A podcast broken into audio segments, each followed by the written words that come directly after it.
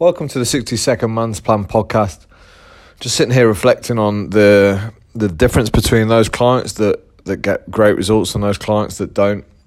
It's really, really simple in my opinion. So, look, you'll kind of make the change when you're ready. I think um, it's easy as a personal trainer to fall into the trap of, of pushing and pushing and pushing your clients to do things that they probably don't want to do. So often the idea of, of being in great shape and the idea of being really healthy is is of course appealing.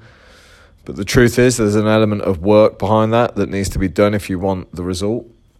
And I just don't think everybody's in that position, of course. Not everybody's going to be in that position to to be ready to make the change. It's easy for those guys that have made the mental switch and just said, I'm doing this, this is priority. I need to get out of this pain point. I need to make the changes that are going to make me feel better. So that is the biggest difference between those who do excellent and those who don't.